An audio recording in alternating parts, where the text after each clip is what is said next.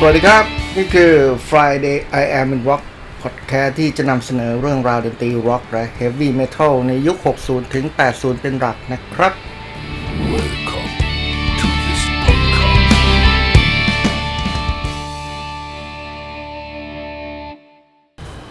วันนี้ผมจะมาพูดถึงวงดนตรีที่มีชื่อว่า Quiet Riot ครับ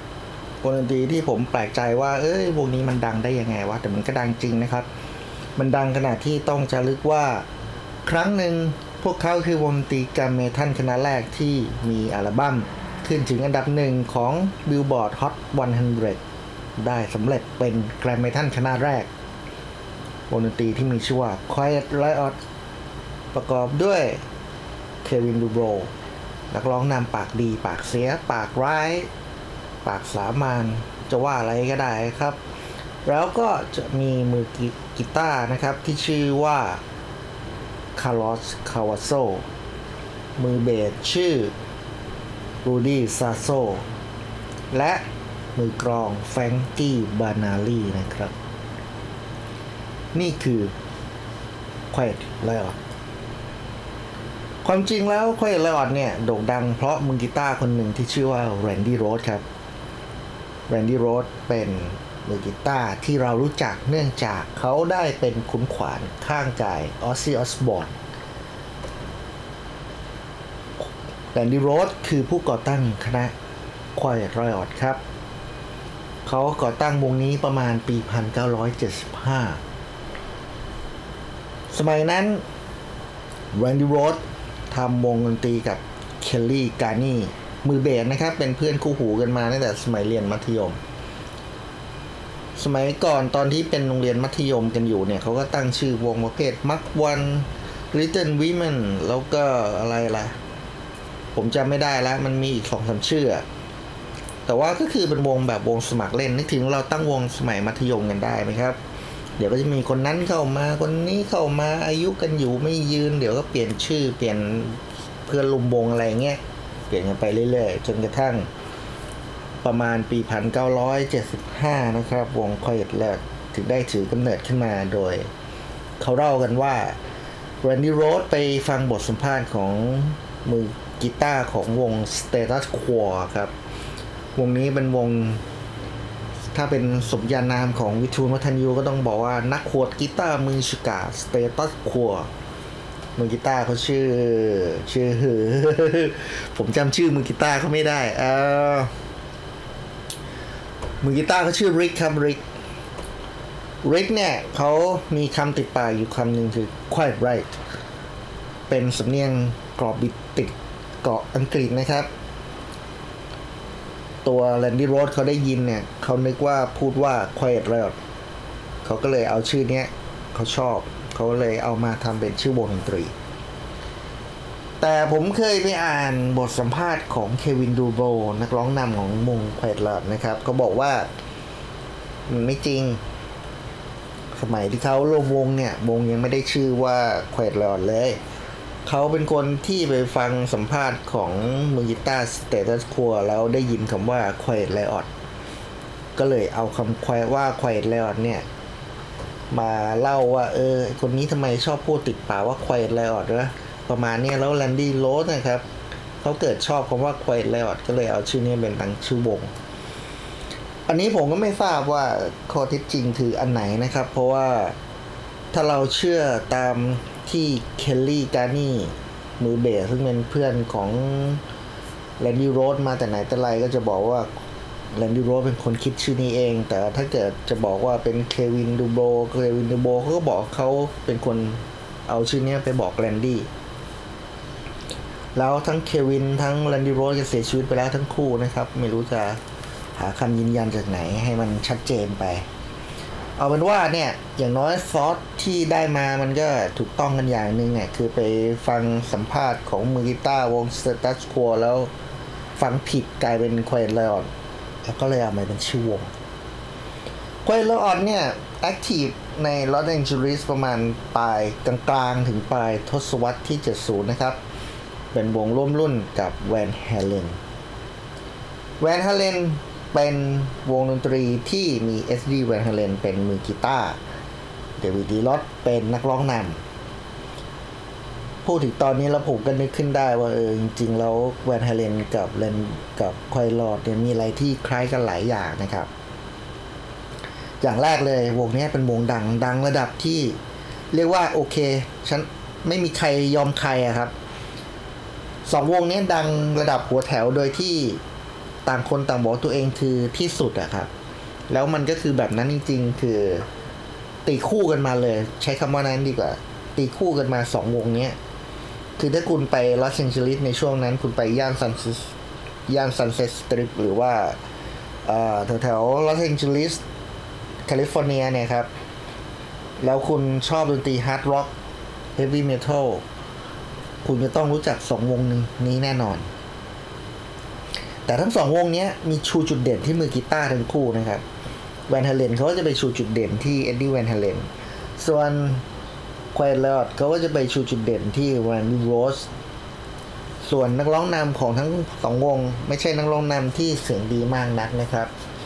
ก็ร้องได้แหละ ร้องโอเคแหละ ไม่ใช่ว่าเสียงแย่เสียงอะไรนะครับ แต่ว่าถ้าเราจะมองว่านักร้องนำเสียงดีที่แบบ อาจจะอย่าง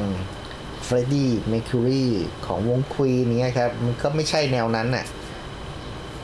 คือคือเป็นคนที่ร้องได้ร้องโอเค แต่ไม่ได้ระดับที่มีเสียงที่มีเอกลักษณ์น่าสนใจมากนะ แต่ Van Halen แจ้งเกิดในระดับประเทศหรือระดับโลกก่อนนะครับ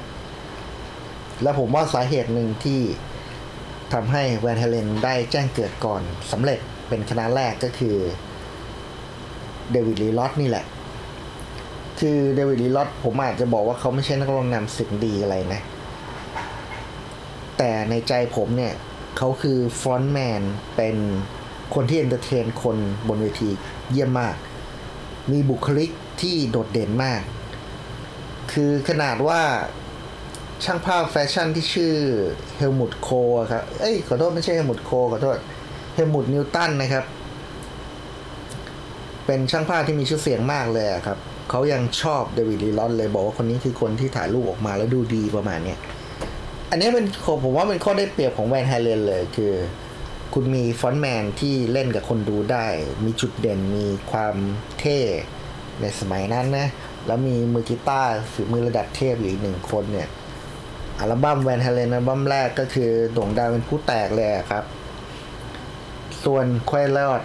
จริงๆ ได้ออกอัลบั้มก่อน Van Halen นะคือ Van Halen ออกอัลบั้มแรกปีพันเก้าร้อยเจ็ดสิบแปดหรือเจ็ดสิบเก้าเนี่ยนะฮะจำไม่ผิด ตัว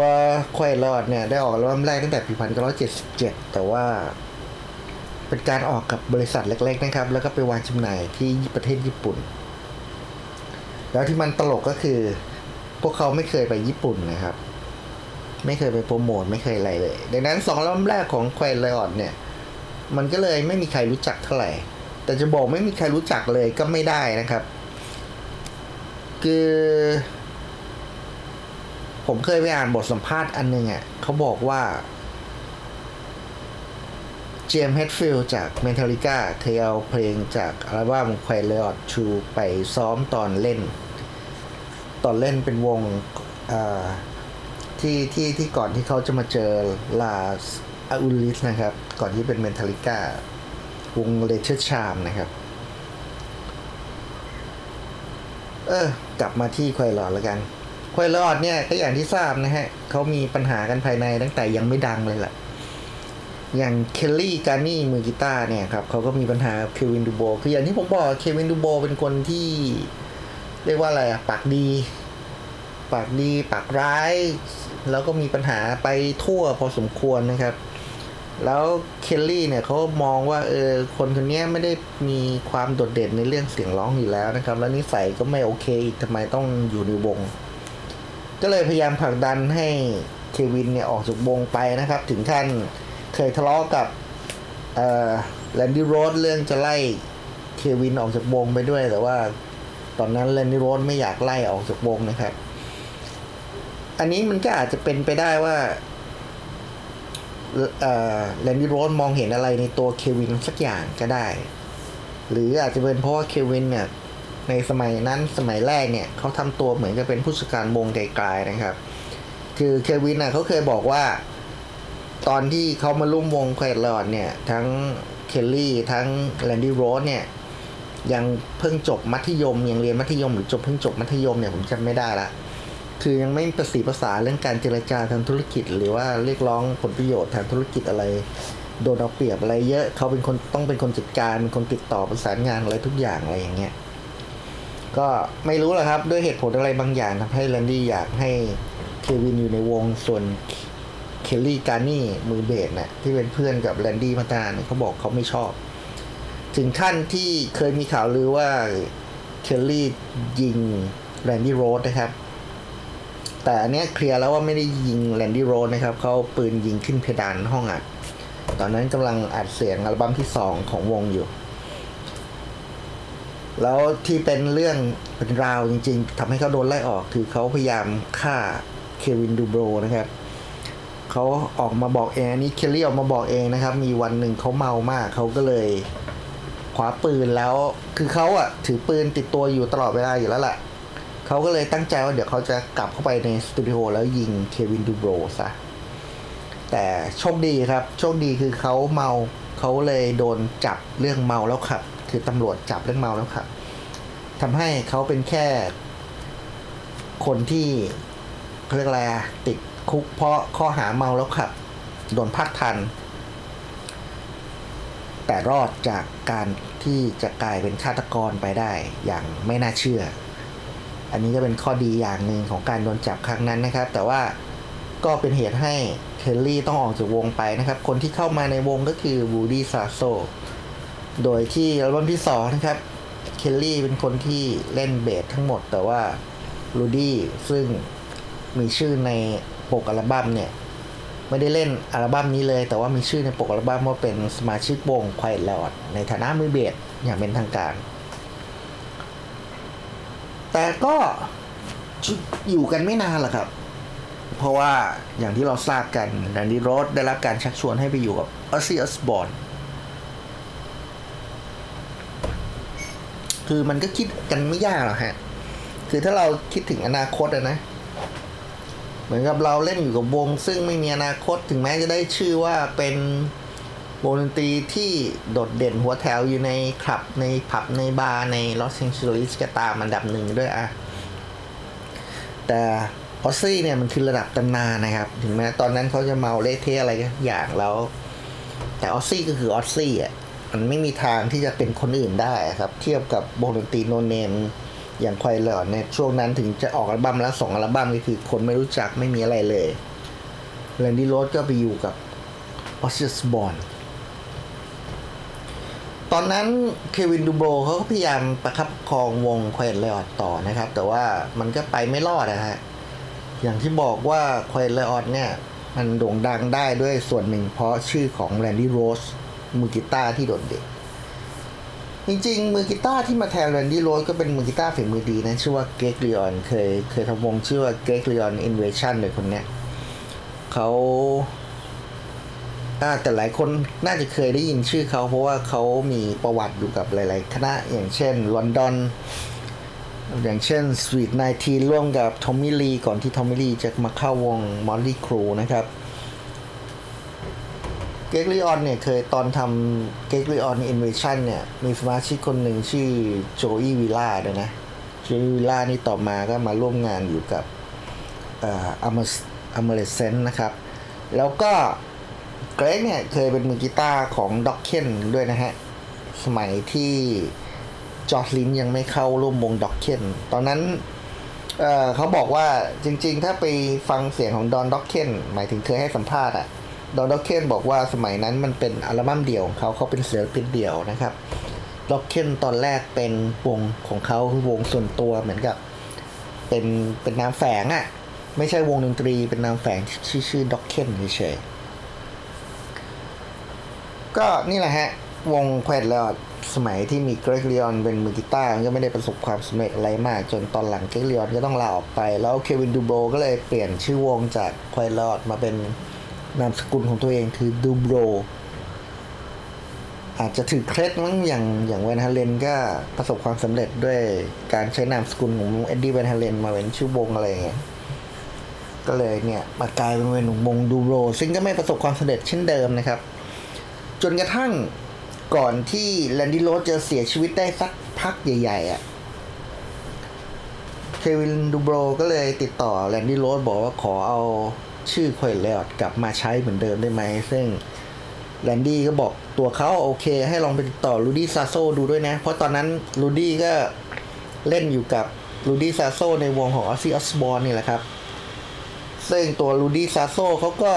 โอเคอะไม่มีปัญหา อยากจะเอาชื่อควยลอดไปใช้ก็ได้ไม่มีปัญหาอะไรทั้งสิ้น เควินดูโบก็เลยได้ชื่อเควเลอดมาใช้นะครับ ตอนนั้นเขาเรียกว่าอะไรดีนะ ผมอะจำได้ว่าเอ่อมันเป็นช่วงคาบเกี่ยวกับที่ Randy Rhoads เสียชีวิตนะครับ คือพอ Kevin DuBrow เขาเปลี่ยนกลับมาใช้ชื่อ Quiet Riot เนี่ยได้สักพักหนึ่งหากินกับชื่อเสียงนี้สักพักหนึ่งอาจจะเป็นด้วยชื่อของ Quiet Riot เองอะมีคนพูดถึงในแง่ว่ามันเป็นวงเก่าของ Randy Rhoads เขาก็เลยมีคนสนใจก็คือสตีเฟนเอ่อสเปนเซอร์Spencer Proffer นะครับ อันนี้เป็นโปรดิวเซอร์แล้วก็เป็นเจ้าของบริษัท บริษัทที่ออกอัลบั้มให้กับเป็นบริษัทลูกของ CBS อีกทีนึง ได้เซ็นสัญญากับ Quiet Riot นะครับ ผมอะขอนอกเรื่องนิดนึงได้ไหมคือ ผมฟังอัลบั้มของ Quiet Riot ในสองอัลบั้มแรกนะครับ Quiet Riot วันปีพันเก้าร้อยเจ็ดสิบเจ็ดกับ Quiet Riot two ปีพันเก้าร้อยเจ็ดสิบแปดอ่าแต่ตอนผมฟังครั้งแรกอะ มันเป็นอัลบั้มรวมเอามารวมยำรวมกันที่ชื่อว่า The Randy Rhoads Years นะครับ ผมฟังแล้วผมนึกไม่ออกจริงๆว่านี่คือ นี่คือฝีมือของ Randy Rhoads จริง ๆ ใช่ไหม คือเรามีความรู้สึกว่า Randy Rhoads เวลาเราฟังเสียงกีตาร์ Randy Rhoads ตอนที่เล่นกับ Ozzy อะคือผมรู้จัก Randy Rhoads จากการที่เขาเล่นกับ Ozzy ก่อนนะครับ ผมฟังแล้วแบบโอ้โหสียงกีตาร์โคตรยอดเยี่ยมเลยอะมันมีความลื่นไหลมีมีทั้งพลัง คือเขาไม่ใช่คนที่เล่นกีตาร์ดุนะครับ Randy Rhoads ถ้าเทียบกับอย่าง Jake E. Lee ที่ผมชอบมากกว่าในเรื่องการเล่น rhythm กีตาร์ท่อน riff อะไรพวกเนี้ย Randy Rhoads ไม่ใช่คนที่เล่น riff กีตาร์ได้ดุดันรุนแรงอยู่แล้ว แต่ว่าเวลาที่ Randy Rhoads เล่น riff กีตาร์เนี่ย มันจะมีเหมือนกับเป็นพลังหนุนเนื่องมาเรื่อยๆครับ ลองนึกถึงริฟอย่างเคซี่เทนก็ได้ ก็ก็คือเล่นเล่นกีตาร์โอเค แบบเล่นดีเล่นน่าประทับใจอะแต่พอผมไปฟัง The Randy Rose Year ครั้งแรกผมจำได้ว่าเชฟนี่แม่ง เสียงกีตาร์ของแลนดี้โรสจริงๆเหรอวะมันเป็นมันน่าผิดหวังนะครับ คือโดยตัวเพลงมันก็ไม่โอเคอยู่แล้วอะเพลงมันก็คือเพลงดาดๆทั่วๆไปอะมันมันไม่ได้มีความโดดเด่นอยู่แล้ว เสียงกีตาร์ก็โดน มันเสียงกีตาร์ก็ไม่โดนใจอะเสียงกีตาร์มันก็มีความ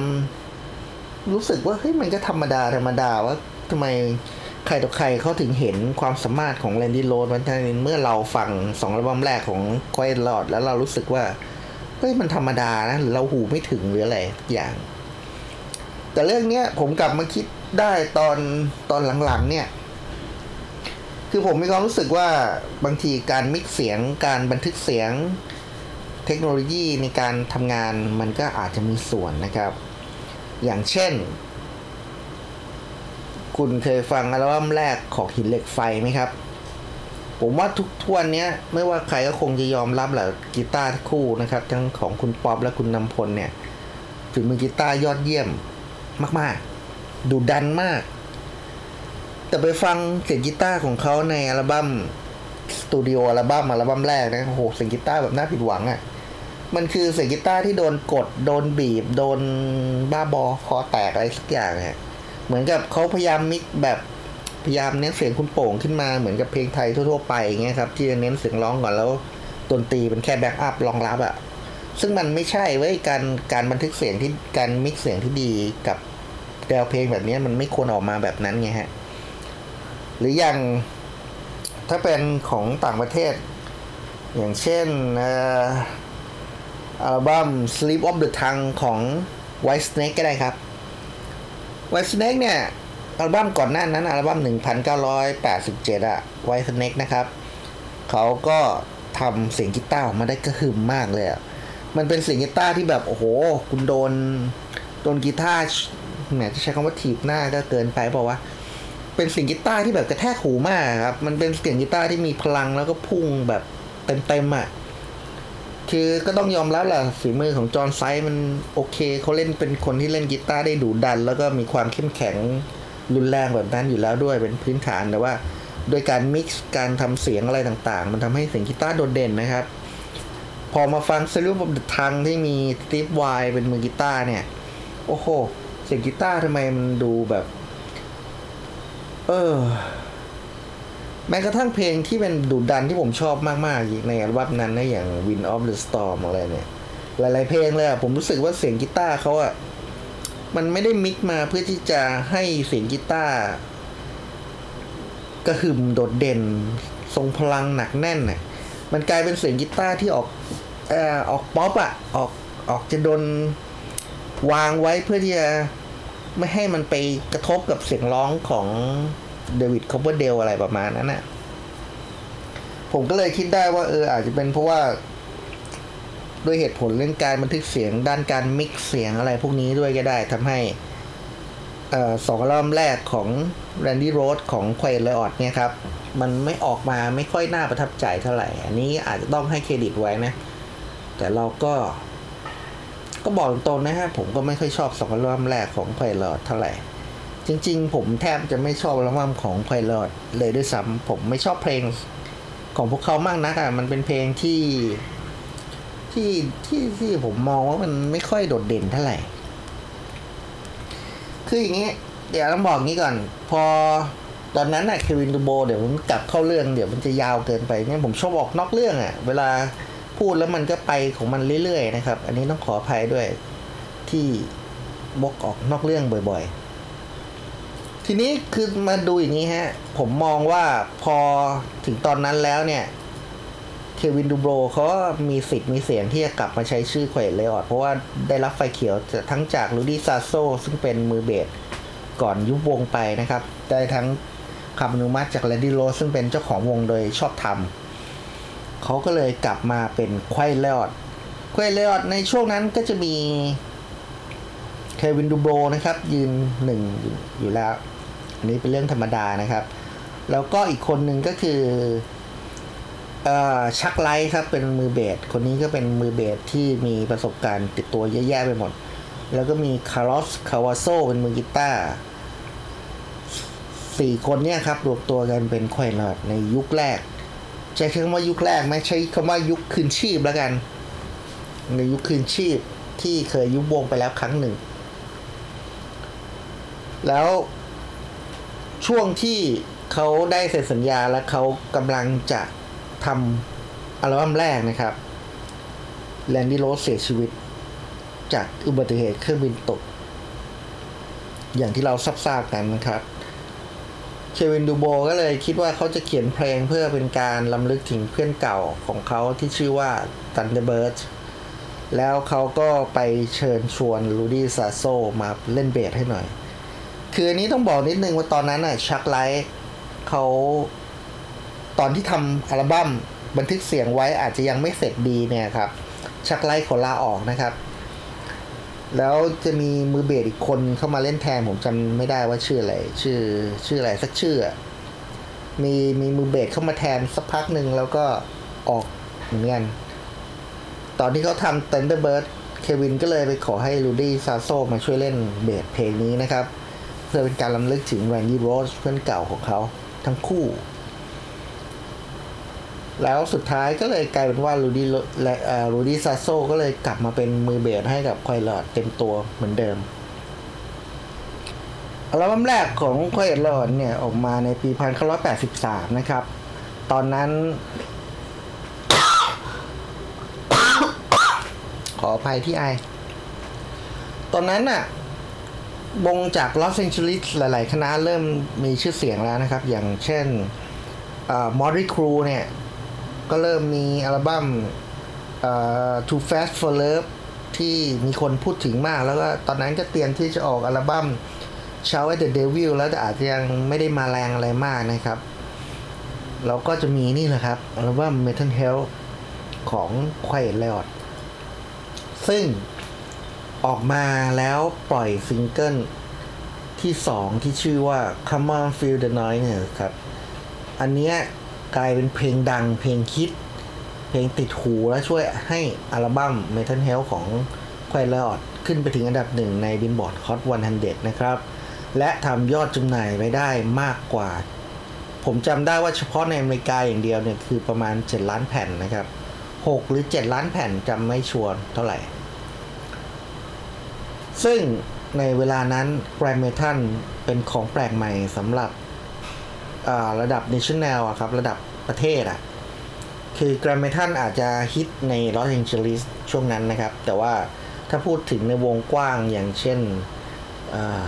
ทั่วประเทศระดับประเทศนานาชาติอะไรอย่างเงี้ยยังไม่ค่อยมาเท่าไหร่ควายเลอดจึงเป็นวงดนตรีแกรมเมทัลคณะแรกที่มีอัลบั้มขึ้นถึงอันดับหนึ่ง และทำยอดจำหน่ายได้หลักหลายแหล่ล้านนะครับ ความจริงแล้วตอนแรก เควินดูโบเขาไม่อยากบันทึกเสียงเพลง Come on Feel the Noise ด้วยซ้ำแต่ว่าสเปนเซอร์ครับสเปนเซอร์พรอฟเฟอร์เนี่ยเขาเป็นทั้งโปรดิวเซอร์ของอัลบั้มนี้ แล้วเป็นเจ้าของบริษัทที่ Quiet Riot ไปเซ็นสัญญาด้วย เขาบอกเลยว่าถ้าพวกคุณไม่เอาเพลงนี้มาทำจะไม่ปล่อยอัลบั้มนี้ออกไปวางจำหน่าย มันก็เลยไม่มีทางเลือกครับ เควินก็เลยต้องยอมบันทึกเสียงอัลบั้มนี้ ผมเข้าใจว่าที่สเปนเซอร์คิดแบบนี้เพราะเขาฟังทั้งอัลบั้มแล้วเขารู้สึกว่าอยากหาจุดขายให้กับอัลบั้ม แล้วเขาก็ไปมองไปที่แวนไฮเลนซึ่งอย่างในอัลบั้มแรกก็จะมียูเลลิก t มีอัลบั้มสองก็จะมี Dance the Night Away ซึ่งเป็นเพลงของคนอื่นนะครับเอามาทำแล้วมันได้ประสบความสำเร็จมีคนสนใจคือมันจะ mix รวมทั้งความเป็นตัวของตัวเองในเพลงต่างๆ ของตัวเองที่เขียนเอง แล้วก็มีเพลงที่คนรู้จักอยู่แล้วเอามาเรียบเรียงใหม่แบบเนี้ย พอเป็นเพลงที่คนรู้จักอยู่แล้วเนี่ยเอามาทำใหม่ในสไตล์ของตัวเองมันก็ถ้ามันน่าสนใจมันก็จะดังมันติดหูอยู่แล้วอะครับ ซึ่งผมมองว่าเขาก็มองขาดมองเกมใช้ได้อยู่เหมือนกันนะ เพราะว่า m e t a l h e a l ประสบความสำเร็จได้ก็เพราะอัลบั้มเอ้ยก็เพราะเพลง Come on Feel the Noise ของ Slade เนี่ยครับ เพลงนี้เป็นเพลงที่ Slade ตอน Slade เล่นเองก็ดังอยู่แล้วนะครับ อมาเป็นเวอร์ชั่นของ Quiet Riot ก็ยิ่งดังโด่งดังยิ่งเข้าไปอีก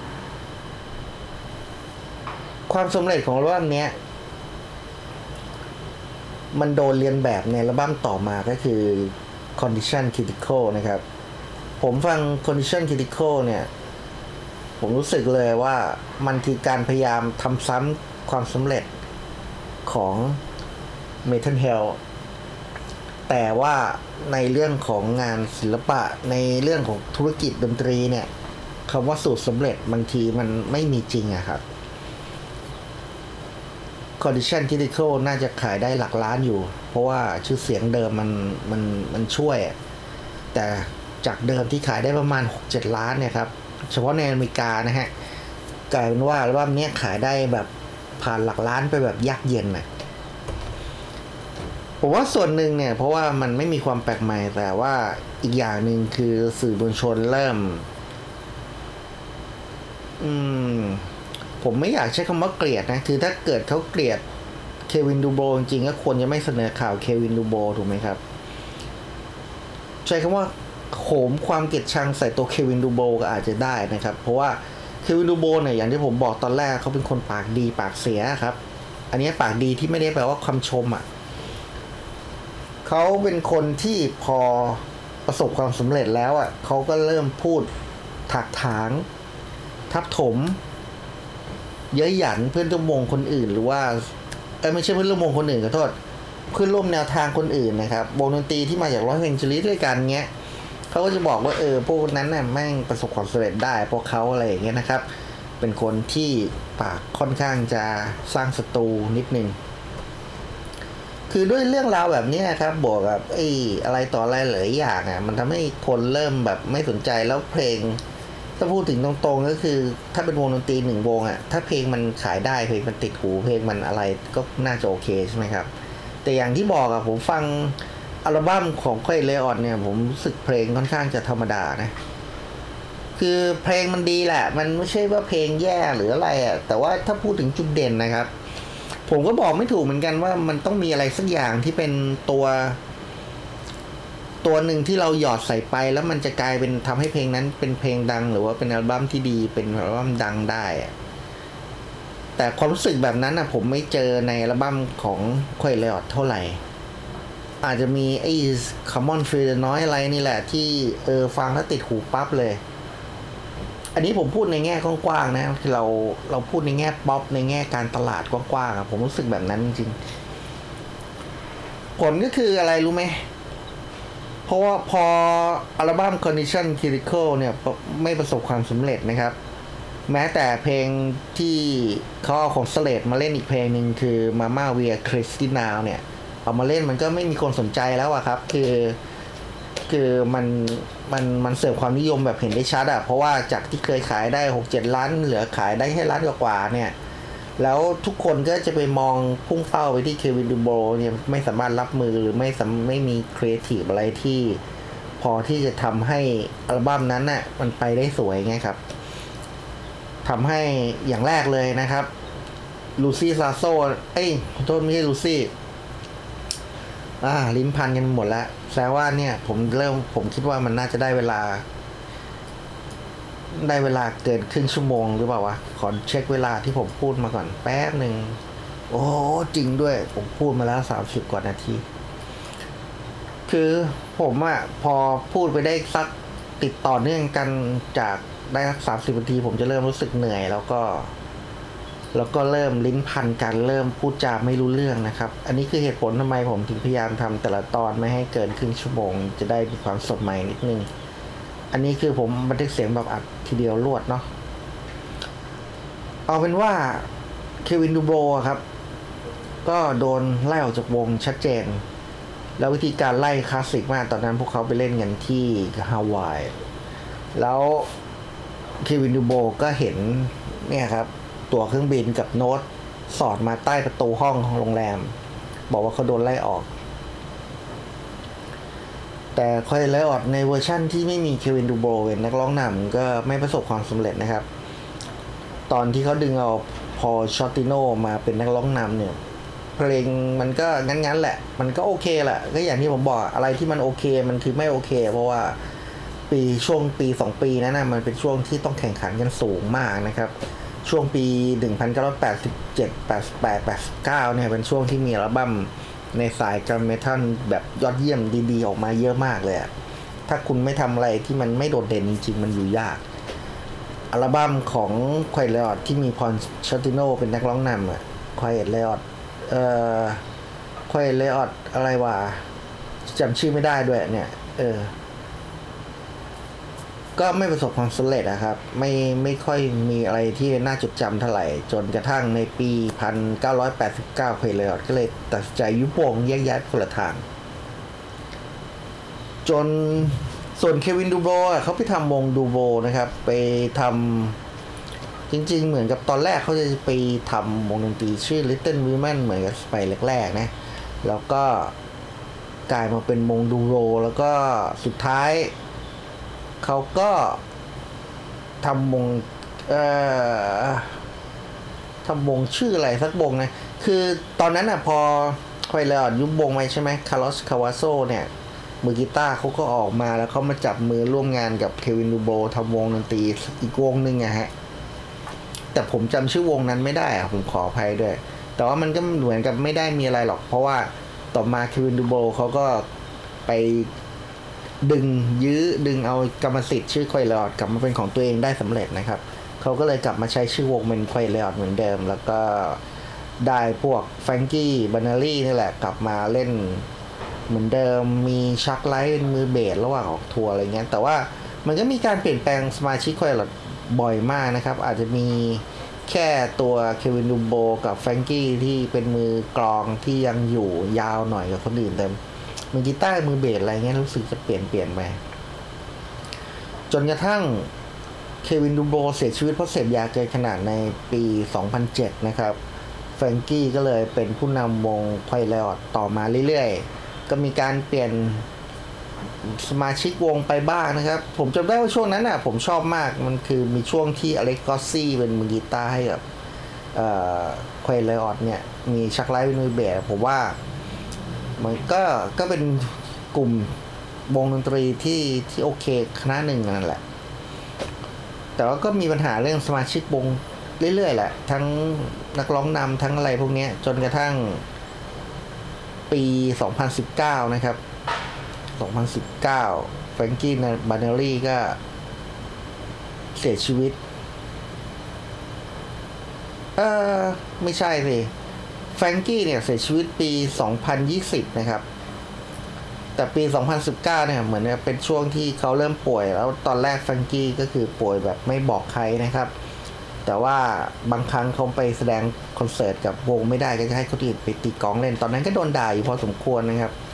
คือเพราะเนื่องจากเขาไม่บอกเขาป่วยหรืออะไรเนี่ย ทุกคนก็ไปเพ่งเลงว่าเออสงสัยมันติดเหล้าเมายาจนมาทำมาตีกลองไม่ได้อะไรอย่างเงี้ยเขาก็ไม่ได้ชี้แจงอะไรมากจนกระทั่ง ช่วงก่อนจะเสียชีวิตไม่นานถึงบอกว่าเออตัวเองเป็นมะเร็ง แล้วก็เสียชีวิต ตอนหลังเนี่ยคอยเลออดก็ยังยังคงแอคทีฟอยู่นะ มีลูดี้ซาโซกลับมาช่วยเล่นเบสให้กับวงนะครับ แต่ก็เท่านั้นแหละมันไม่มีอะไรคืบหน้าไปกว่านั้นนะครับ เขาก็ยังออกหากินกับเพลงเก่าๆบ้าง เล่นเพลงอะไรพวกนี้บ้าง เป็นอีกหนึ่งวงนี่แหละที่ผมอยากจะพูดถึงโดยที่ ต้องสารภาพตามตรงว่าเออไม่ค่อยได้ฟังเพลงของพวกเขาเท่าไหร่เพราะว่าเป็นเพลงที่ไม่ถูกกับจริตตัวเองอะ่ะไม่ไม่ค่อยชอบเท่าไหร่ แต่ก็ต้องยอมรับว่าเออ Metal Health เนี่ยมันคืออัลบั้มที่ประสบความสำเร็จสูงมากเป็นหนึ่งในหน้าบอร์ดสายของดนตรีแกรมเมทัลนะครับ